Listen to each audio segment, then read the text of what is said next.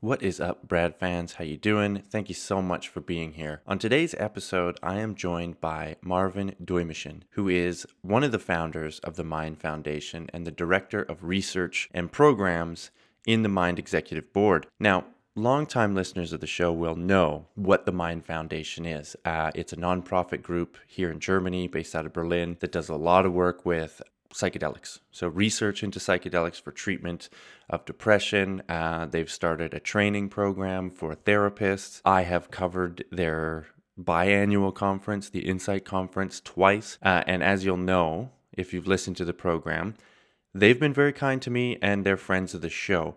So, Marvin came on to talk about another uh, initiative that the Mind Foundation has, specifically called Unimind, the Unimind program. And basically, this is an international network of journal clubs. Basically, think of it as like academic book clubs. So you get uh, researchers coming together to discuss papers, uh, new research, their research, and these are you know facilitated by Marvin and the Mind Foundation and they're now all over the world they have groups all over the world from Canada to Australia and I think basically every European country has a group and these people are discussing research into psychedelics, but also things related to psychedelics. So, everything from politics to neuroscience, neurobiology, psychology.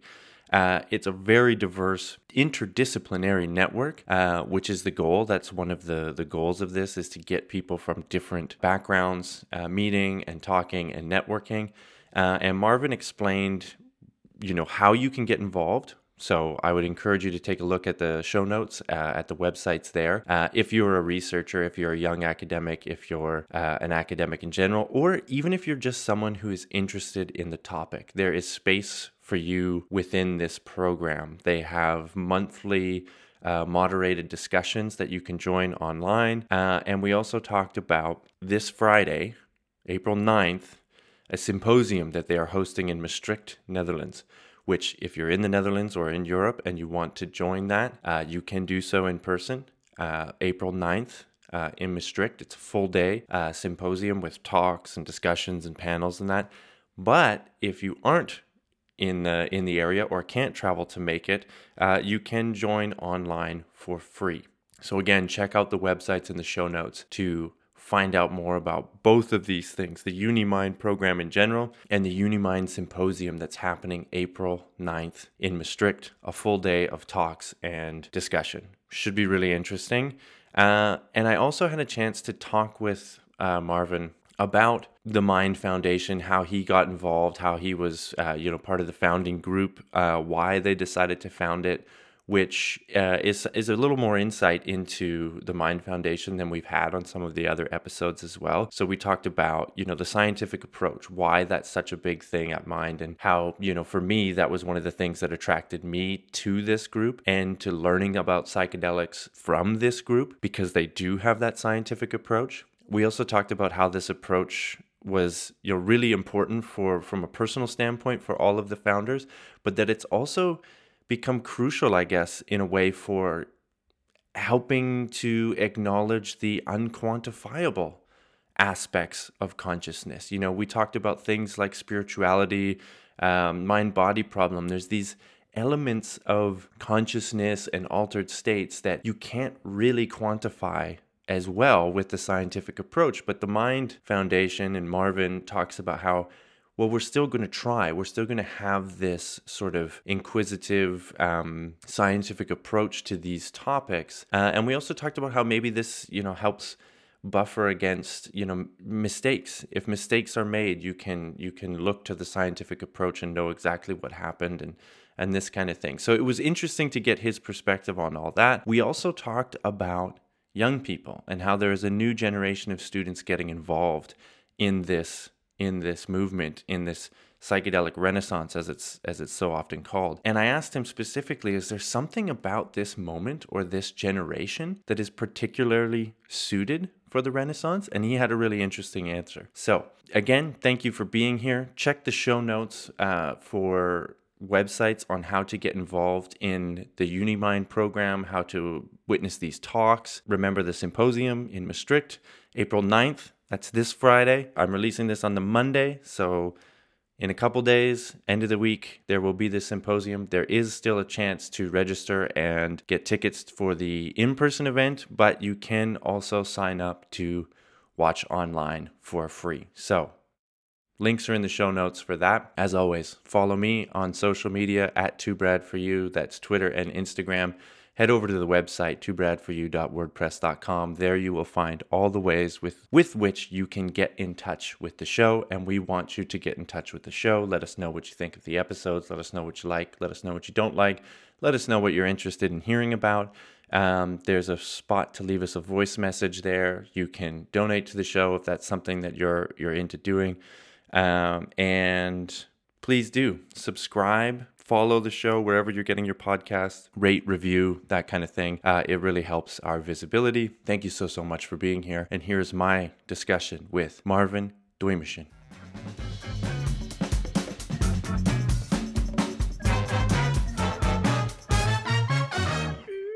Thank you, Marvin, for joining me this morning. It's a, it's a pleasure to have you on the show. Yeah, thank you. Happy to be here, Brad as we were kind of talking a little bit offline, I was saying, you know, my audience is probably very familiar uh, with the Mind Foundation and sort of the therapy programs that they're starting there. But you are specifically in charge of a sort of an, another initiative, we'll say, um, the UniMind, what do you call it? Organization, initiative, something like that. Why don't you explain what that is? And also, if you like, you know, give us, you know, sort of your journey to mind. How did you end up in this in this field? Mm, sure. Well, well, that's that's sort of a already pretty vast horizon of questions. I, will try to uh, answer concisely. Okay. Um, so starting with Unimind, um, uh, easiest description I think would be a network. Uh, we've built a network here of academic journal clubs. Uh, it started in 2018, but maybe more on that later. Um, how I got to Mind was through my own experience and dissatisfaction with um, the existing discourse on psychedelics um, uh, in the growing or emerging uh, evidence on the potentials of psychedelics for human development and medical purposes, uh, and with my dissatisfaction at uh, you know the conferences and the discourse happening around it. So I met Henrik Jungaberle um, at a psychedelic conference, and uh, not to play down the value and the the, the the joy and insightful contributions that I that I experienced there, but somehow I felt I only connected to what Henrik said, and there was also sort of a criticism towards the field that this is sort of being um, maybe in in the already ongoing psychedelic renaissance almost deliberately a niche culture, yeah, and um, we see these potentials, evidence is growing. Um, we, we can now talk to the actual stakeholders in universities. We can build up um, an organization um, that is actually reputable and that is on the ground and serious and completely distinct from all sorts of underground gray zone illegal activities. So um, he expressed that dissatisfaction, connected to me, and uh, we got in touch. And, and not so much later, uh, we um, you know gathered a group of medical doctors. Uh, I was a student at the time, uh, uh, and other professionals and supporters to found Mind. Mm-hmm.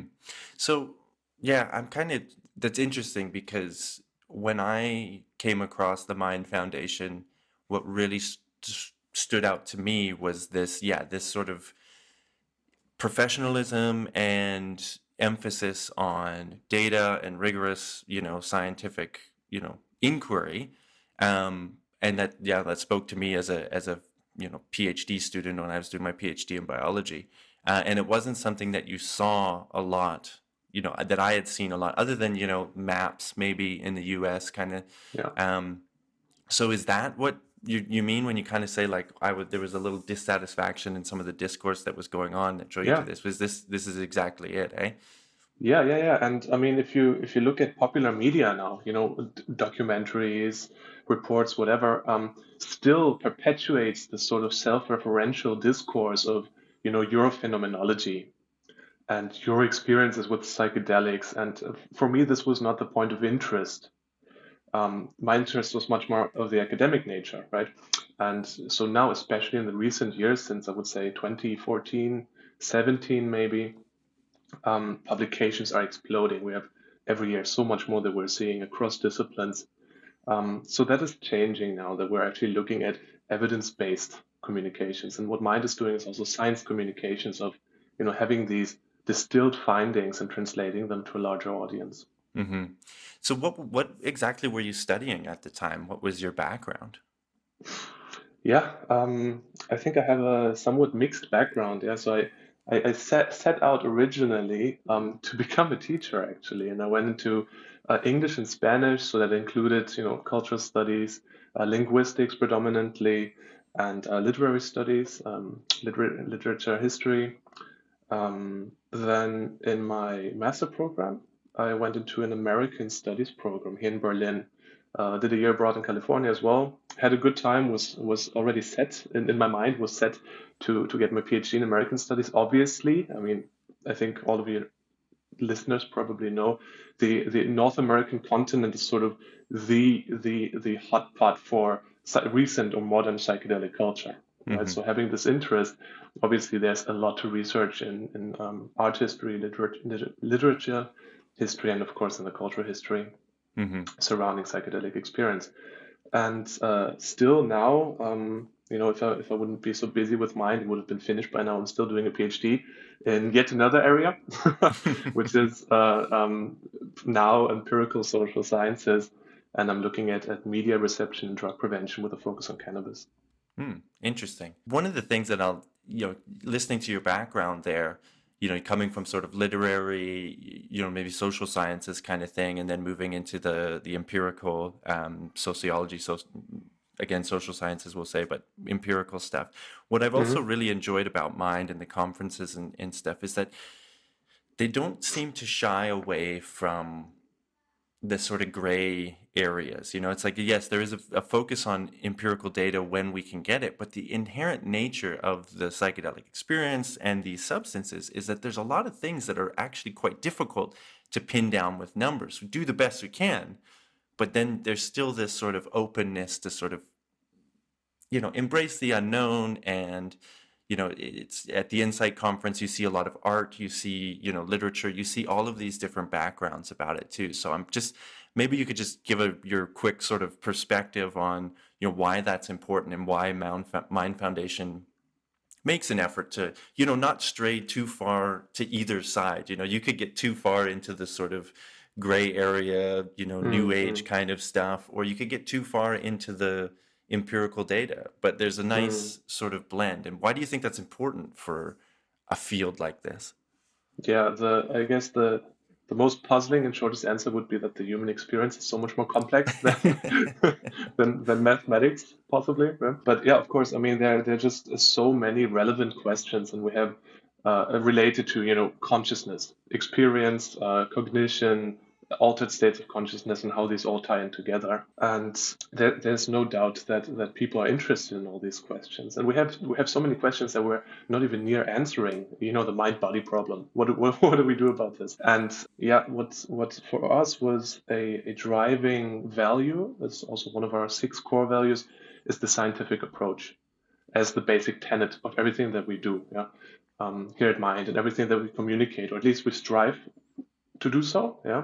And we also set it as our value to account for the discrepancies if we fail to do so and be open about our mistakes. Because again, uh, it's such a rich field and there are um, just uh, you know logical arguments, uh, philosophical inquiry, ethical questions. This is sometimes being played out on a completely independent platform from you know questions about medicalization it's good that also people think about what are the ethics and the, the challenges we face in medicalizing psychedelics um, or access equity.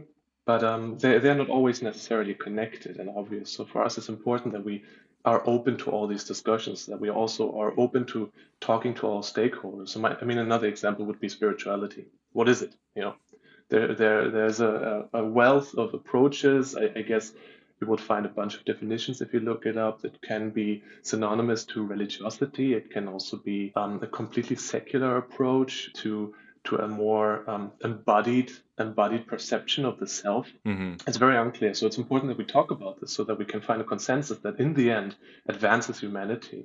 Mm-hmm. So so mind in essence, using this scientific approach is quintessentially in the philosophical tradition of enlightenment, you know, democratic um, values, reason, critical examination of the self and your environment. Yeah, and I think that's interesting because a lot of places, you know, these, you know, you mentioned spirit, spirituality, mind body problem, like all of these sort of philosophical or, you know, things that we would think of as not tangible. It's like an acknowledgement that okay maybe we can't quantify these things in a basic numbers kind of sense but let's at least try to put yeah, and, these principles yeah. to it yeah and you know um, especially where i come from the social sciences it, qualitative research is not so rare but it's still in some some some fields or groups uh, almost frowned upon. Um, and also in if you look at the the the studies that have been published in, in psychedelic research, obviously qualitative or for evident reasons, I would say, qualitative research is not the majority, and we didn't count. We,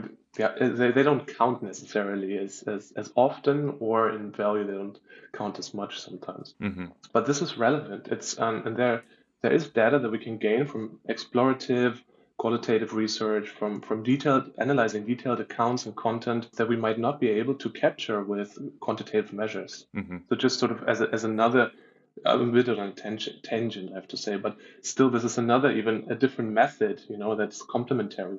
I have one more that kind of just popped up here in my head, and then we can we can dive into the Unimind thing a bit more. Mm-hmm. I feel like because you mentioned, you know, there's the ethics, uh, there's some ethical questions with this field, and then you also kind of just said having the, if I'm reading you correctly, that having the scientific approach and having that as sort of a core value, maybe that's a bit of a protection too, in a way again when you do make mistakes or when there is conflicting data or something like this. Because i know that this is a very um, it can be still viewed as a risky field.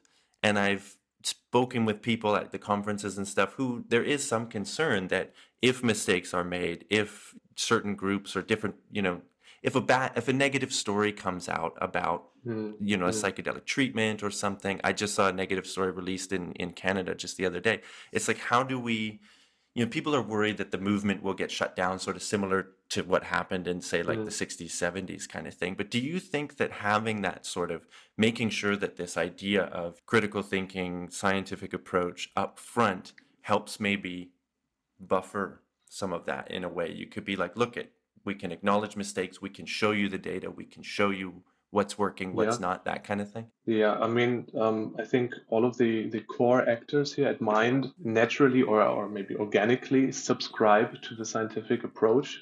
That's one of the reasons why we are who we are. On the other hand side i mean what what you just described we've had these discussions especially in the formative years. You know we are now in year six of mind and in the first one or two years we're still finding our place carving out our our niche in public discourse here and developing a profile. We've had these discussions over and over again, of course, these concerns, you know, what happens if, you know, there are, there was in 2009, there was a huge setback to the field. Andrea, you know, was already um, planning a, a clinical psychedelic study back then, and it looked like they were, were going to get ethical approval and so on and so forth.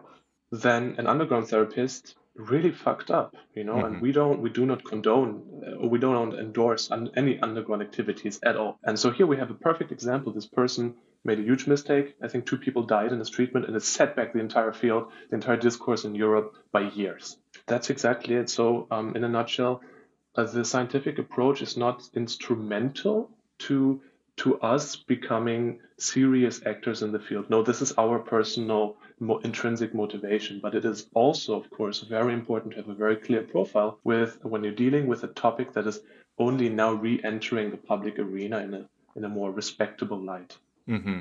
And and and a topic that has let's face it, kind of a, a bit in some circles, in a lot of circles, you know, you talk about North America as being like sort of the hotbed of this stuff. It's also the most demonized in that mm-hmm. in North America, you know, in the US with the with the drug laws and stuff like that. Like so there is a bit of a reputation for people um, of this field. So to kind of bring it back and bring it back into the public sphere, I understand that sort of delicate balance, you know, and it's I'm actually quite amazed at the movement that's happening uh, in places like the US, like even just cannabis, you know, the fact that they this certain states legalized cannabis before Canada did. I, I was always shocked, and as a Canadian, I was a little like, "Oh, they beat us to it," you know. That should have been us. But uh, yeah, so to see this conflicting thing, like you know, like I said, the 60s 70s the backlash that kind of thing but to now see what's happening you know in oregon and canada and other places it's it's really interesting but i really i really kind of respect the fine line that people are trying to walk in terms of i don't want to say legitimizing it because i do i think that there's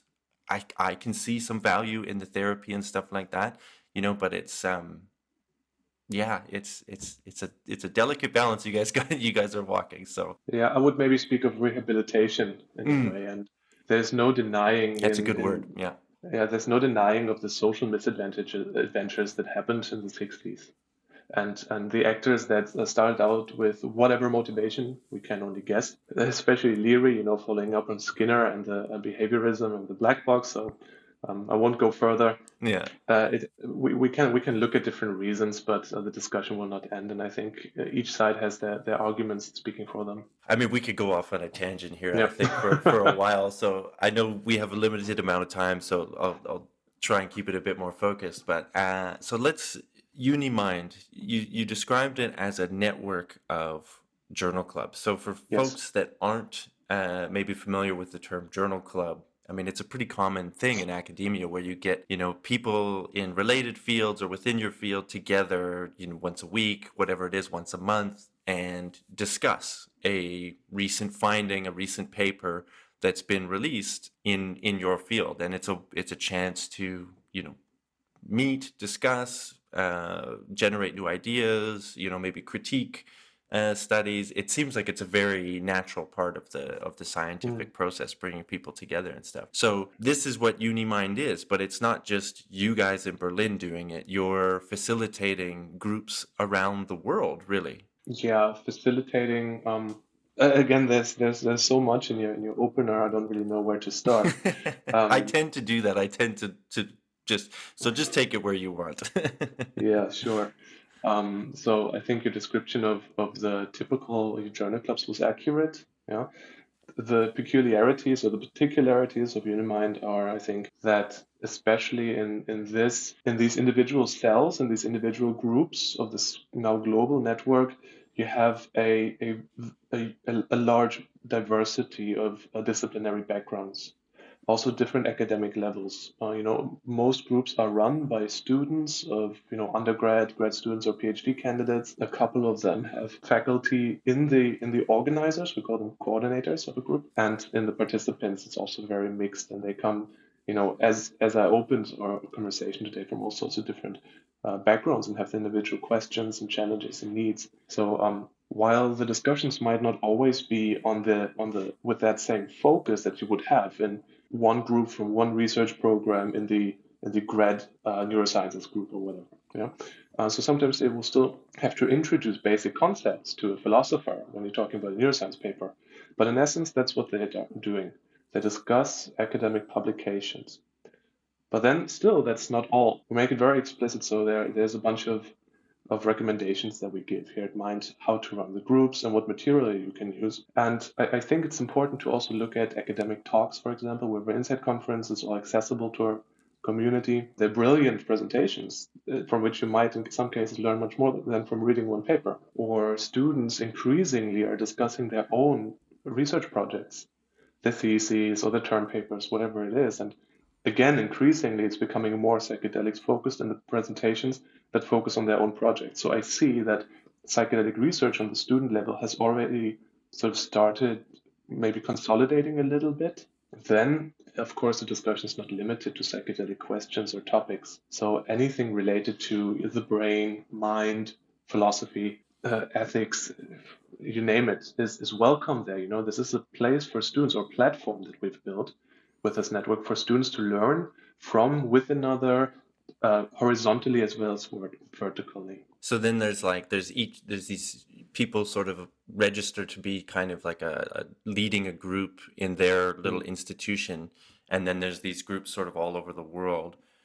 Are the groups like sort of individually in that one locale? Are are they quite in, interdisciplinary already at that level, or is oh yeah, absolutely, absolutely. Um, and uh, you know, in, invitedly so. We want that.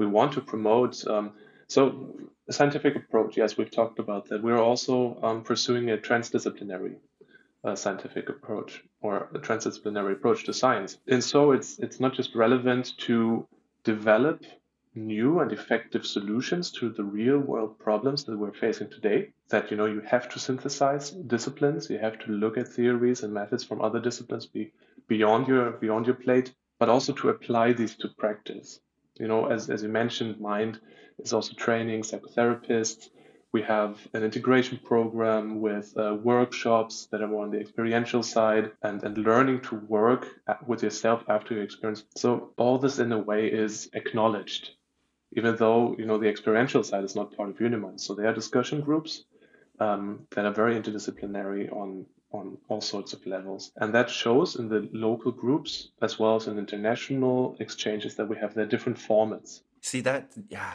I mean that seems like it should be more of a just an overall lesson for for academics and, and science in general. I think is is increased interdisciplinary um, mm. you know meetings or whatever it is i know like in my experience from you know journal clubs when i was doing my phd in biology nothing to do with psychedelics at all but it was very much you know we stayed within our sort of little group we might have you know related labs coming and, and giving presentations and stuff but it was really and obviously there's value in that you know because you need to know what's going on within your scope in order to mm. complete your project and stuff but i think that beyond just you know, we think of psychedelics as that's where we can bring in all of these neuroscience, philosophy, all of this stuff. But I think just in general, mm. how great mm. would it be for biology students to interact with philosophers and hmm. clinicians mm. and veterinarians or something like that? Because I think people tend to underestimate how much, or we forget how much philosophy is involved in in mm. science in knowledge building so i think it's mm. a it's an interesting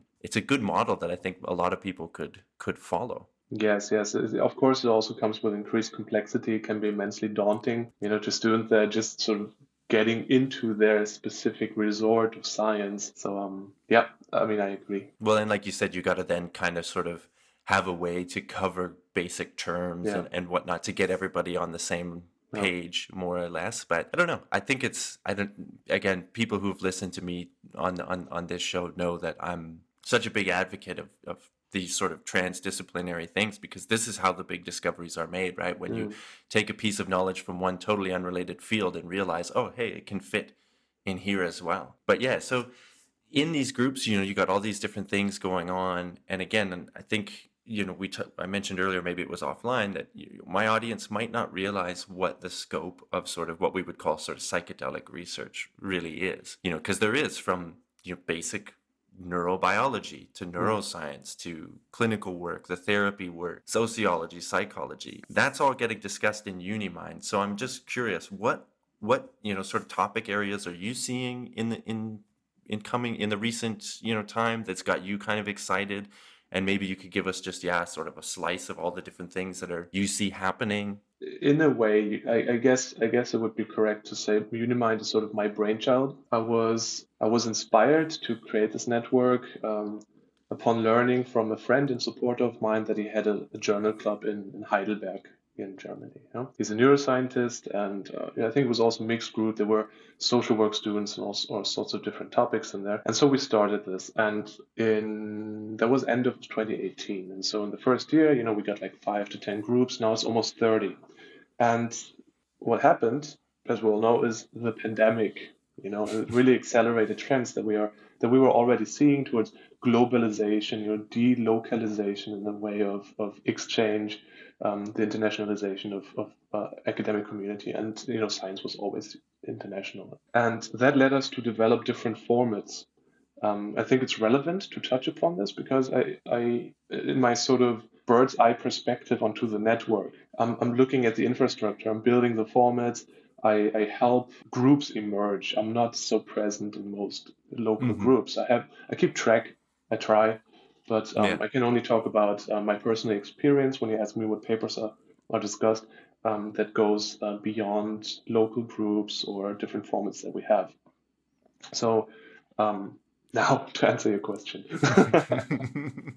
Um, uh, we uh, end of last year we started a new format. So seeing that you know groups have started to organize online since for two years by now, and uh, that groups are also meeting, but, uh, having joint meetings. You know, one group in the Netherlands with another group in Zurich have have a shared session. I thought, why not activate this network that we have at Mind? You know, being known as we are now, for me also having the network, why not activate this network and invite authors of research publications to join us?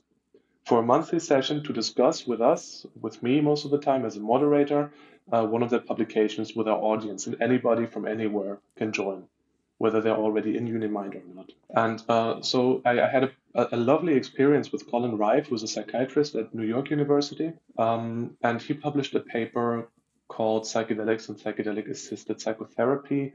It is a fairly comprehensive and, and very well, uh, so it's it's wonderful introductory paper if you want to understand um, the the the land the existing landscape of clinical trials and psychedelics across substances with you know different se- sections for different substances and describing the methodological challenges as well as the findings how do they relate uh, wonderful paper so that is really in the clinical field.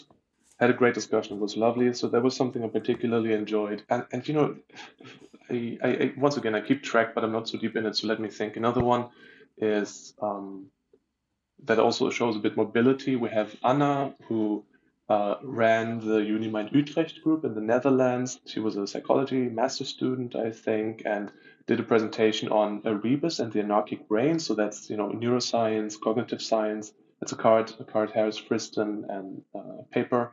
Um, very influential. It gives sort of a, a theoretical model of um, what actually happens under psychedelics. And that's what Rebus also means. Uh, she moved to Berlin and she took over the Berlin group in Unimind, organizing that now. So that's that's also that was very interesting uh, uh, discussion that I attended. Luckily, we have this direct exchange with somebody from the background. There's always a neuroscientist. And so if I, as a as a as a social sciences scholar do not understand basic concepts, um, I can ask. And um, another one is, for example, Jonas from Uni Maastricht, uh, with whom we're also organizing the upcoming symposium next week at uh, Maastricht University.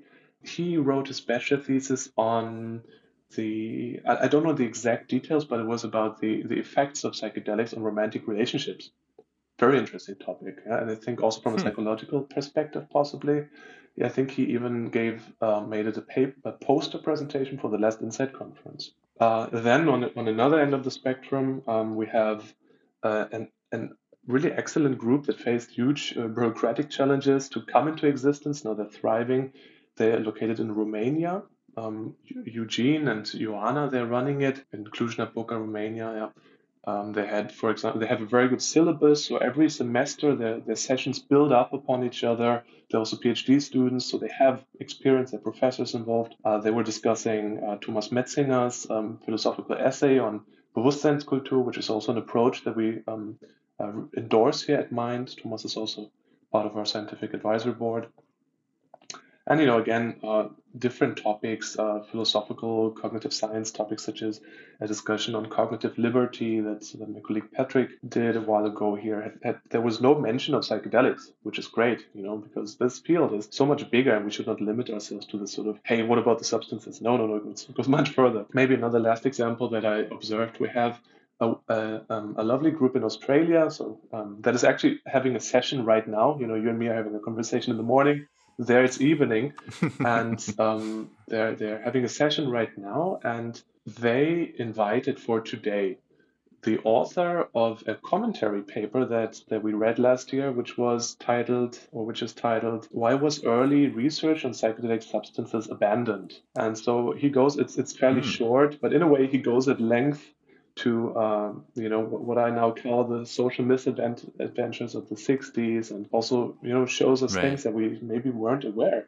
The the, the U.S. American government funded psychedelic research well until the 1970s in Spring Grove in Maryland. Bill Richards and these guys that are with Johns Hopkins now. Um, so that was a wonderful paper. It's more of the, the, the political backgrounds and the background of, of the, the demonization, as you mentioned earlier, that became at the end of the 60s. Uh, that same group also has a, um, so Ricardo, who runs the group, has quite a few publications accumulated by now. So he wrote a paper on bioethical challenges on the medicalization of psychedelics. And I touched upon this earlier. You know, so it's, it's also, it feels so good to discuss the research publications in another group by one of your coordinators on the other end of the world. So all this kind of ties in together. I love it. No, that's great. And I mean, just like I'm going to have to uh, follow up with you afterwards to get links to some of these and, and get get some of those papers because I'd love to check some of them out. I know some of the audience probably would as well. And then you know you mentioned the the upcoming symposium, which I want to get to in just a second, but I have just one more that I wanted to ask you first, which is you know you're seeing yeah, I called it a, a, a, youth movement. Like there's a lot of young students that are kind of getting into mm. this mm. this field. Um, and when I go to Insight, I see a lot of uh, uh, young people, and maybe that's just natural for a field that's that's reemerging or something like that. But do you see that? Do you see something about uh, something of a you know maybe youth movement's the wrong word, but do you see that sort of emerging? And if so, what do you think is unique maybe about this next generation of psychedelic hmm. researchers mm. that's really going to help mm. push the field forward so among young people and um, yeah i mean in, in, a way the segment that we're looking at in mind is uh, in the academic field. Yeah, there is a lot of a lot of movement, but not in the political activist sense of the word. But there is a great uh, high degree of dynamic now, and uh, as I said, I see more and more of our of our network having their own theses, their own projects, or um, applying with posters or presentations at a conference that are related to psychedelic research, independent of discipline. So there's a lot happening.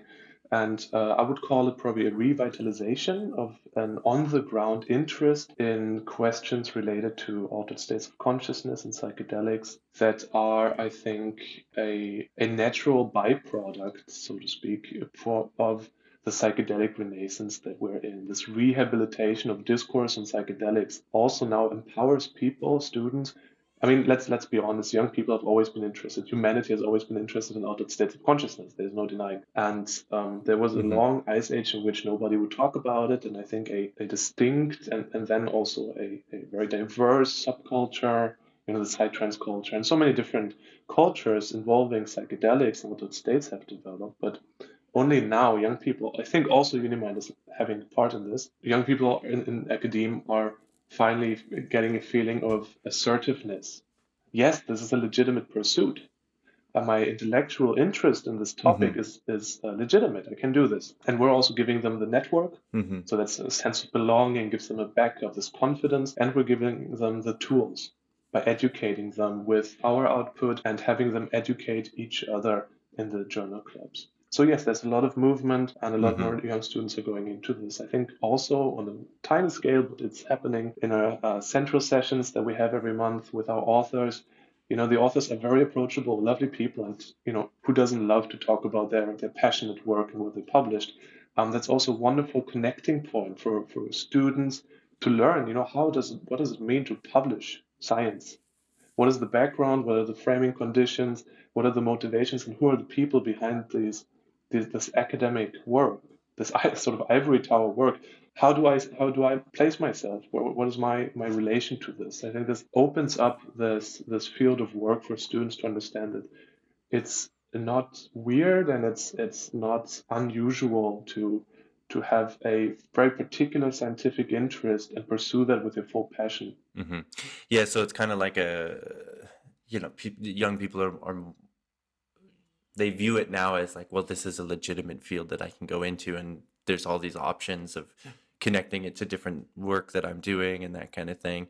I'm always kind of interested in that, and you know, seeing you know, it's a it's a more people are coming into the field younger because of that legitimacy we'll say that's being brought to it. But i'm also you know if i look at sort of broader trends in youth mental health topics there's there's this I've seen you know articles and everything like this about how young people are maybe less risky than they were before. So taking less substances, you know, engaging in less sex, you know, and then also having you know higher levels of mm-hmm. anxiety. Mm-hmm. So I wonder if there's maybe, and this is you know kind of just my speculation, so I don't expect you to have like a hard answer or anything, but I'm just curious as to your thoughts on this. Is like maybe there's something you know young people if they are feeling this anxiety and stuff they can see well there's this you know again new treatment you know and even beyond treatment there's something going on here that might help with that.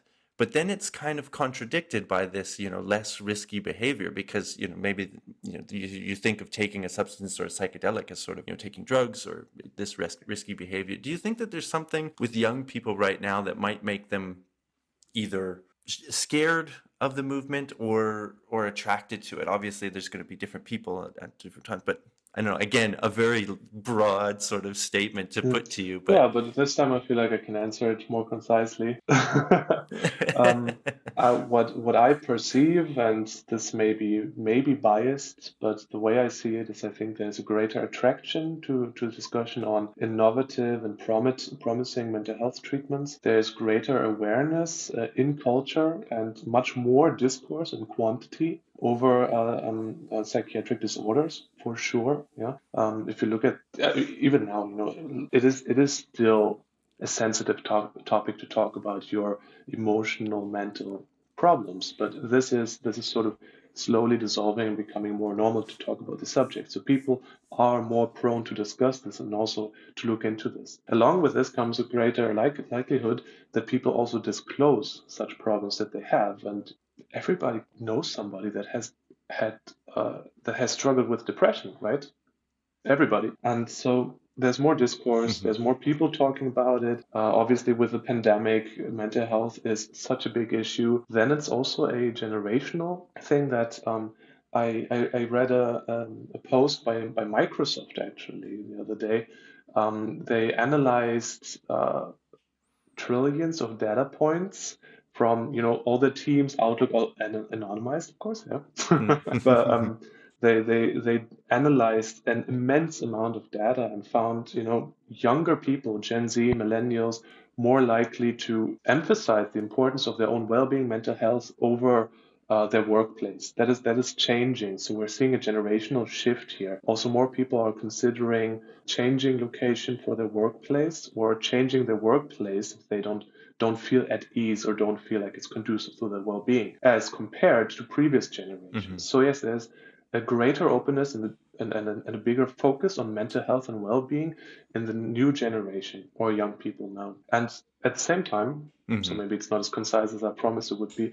At the same time, with a re-entering of of, uh, of um, let's say uh, a positive psychology on substance use and and psychoactive substances into the mainstream, it's just much more likely that people will catch wind. Once again, I mentioned popular media now; it's everywhere these days, you know, and um, yeah, there's there's everybody has heard of psychedelics, and it really it it doesn't the interest and the openness really doesn't have to come out of some sort of diffuse youth rebellion you know government tells me this is bad i'm going to take drugs no a lot of people such as in our group here we, we have uh, first an academic interest and the, the contact points are just manifold nowadays. Yeah, that's interesting. You know, it's not like what, what you just said there, how it's not coming from this sort of reactionary counterculture mm. kind of backlash thing. It's, it's more of this sort of awakening realization and a positive, mm. excuse me, psychology.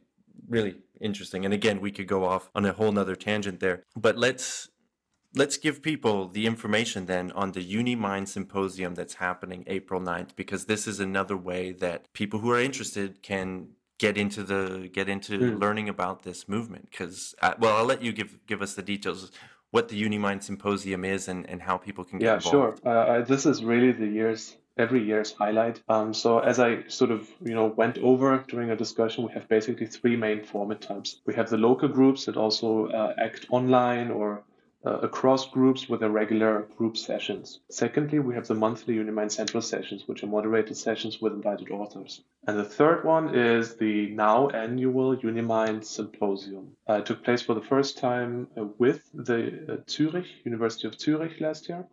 Uh, un- unfortunately, due to the pandemic online, but we still had a turnout of around 200 attendees. It was great. Um, had some of the greats speaking as, as keynote speakers, a lot of young young, students. And this year is the second iteration. It's taking place on April 9 at Maastricht University in the Netherlands, which is one of the hotspots in Europe for psychedelic research. This is also one of the you know the flagships where you can see they're already including uh, courses on psychedelic psychedelic topics, psychedelic medicine in their master programs.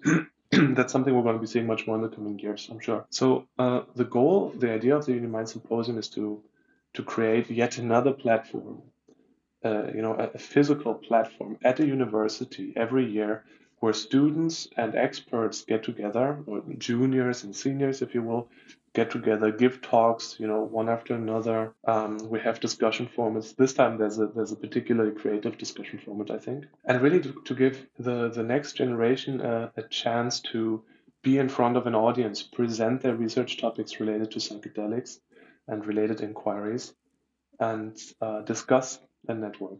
So this time it's this time it's co-organized by the uh, Maastricht University Department of Psychopharmacology. So we have, uh, you know, the head of department, Jan Ramaekers, Kim Kuypers is uh, speaking, also helped us co-organize it, Natasha Mason, and, and a bunch of PhD candidates just because this is such a hotspot. And then we have our coordinators from Unimind Yale, for example, he's he's traveling, he's giving a talk. Um, we have people from Germany, from all over the world, joining us for this event. And so people can, if they're in the area of Maastricht or want to travel uh, on short notice, April 9th, uh, to to get there, they can get tickets for the online or for the in-person event but it's also you can you can join online yeah, yeah. so again this is one of those developments of the the pandemic i would say and uh, generally unimind is 100% part of, of uh, it's it's quintessentially a public benefit enterprise or activity, if you will. We we charge 10 euros for the on-site tickets. It's a full day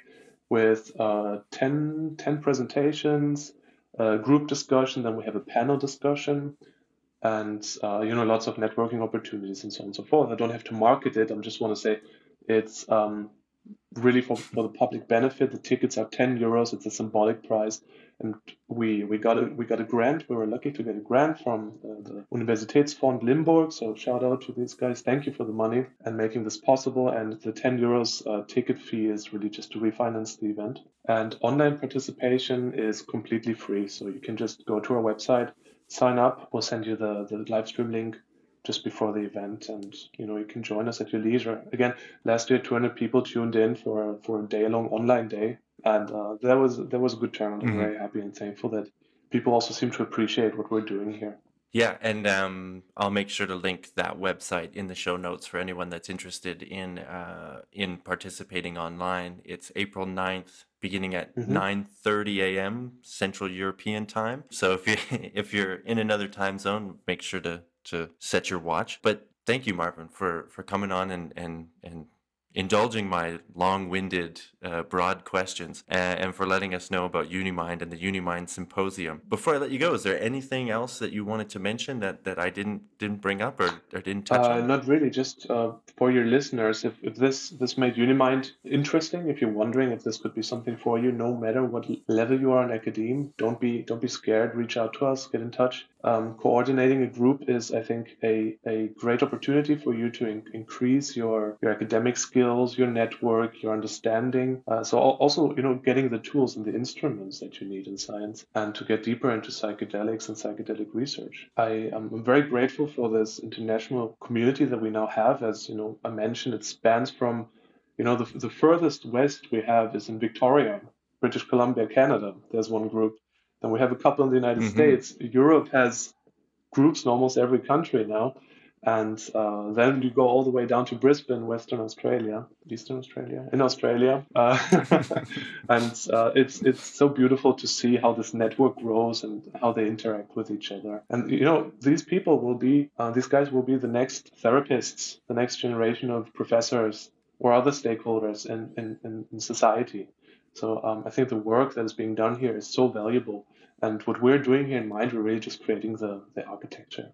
It really lives on the community mm-hmm. itself and, and, thrives on them. So anybody who's already in Unimind that's listening to, to this podcast, thank you for being part of this and making it what it is. Yeah. So yeah, definitely. I would, I would say people that are interested, uh, I've found the Mind Foundation to be a great, uh, welcoming resource to get into the field and and and, and just see what's going on. So I can I can I can vouch for that. Uh, so thank you thank you very much, Marvin. It's been it's yeah, been a pleasure yeah, to speak yeah. with you. Um, pleasure is mine.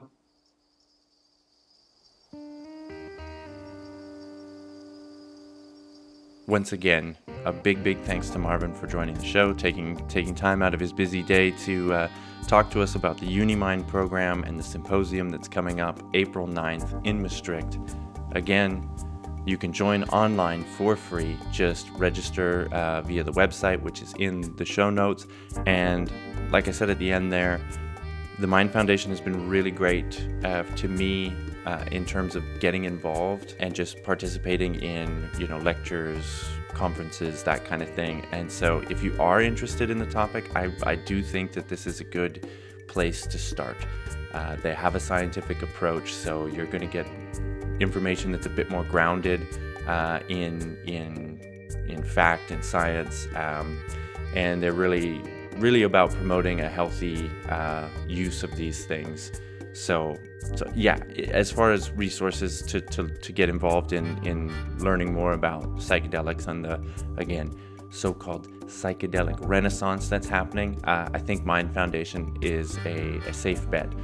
Thank you for listening. As always, follow me on uh, social media at 2brad4u. That's Twitter and Instagram. Head over to the website, 2brad4u.wordpress.com. Uh, find all the information on how to get in touch with us. Please do get in touch with us. Uh, subscribe, follow, rate, review wherever you get your podcasts. Helps us out a lot. Uh, leave us a voice message. That's all on the website, twobradforyou.wordpress.com. Send us an email. Let us know what you think. Uh, donate to the show if that's something you're into. Uh, and stay tuned. In a couple weeks, we'll have another episode about ivermectin. But not what you think. This time, we are going to get from an expert, from my former PhD supervisor and good friend John Gilliard, we are going to get the true history of ivermectin. That's right. So, stay tuned for that. Uh, and until next time, take care and bye for now.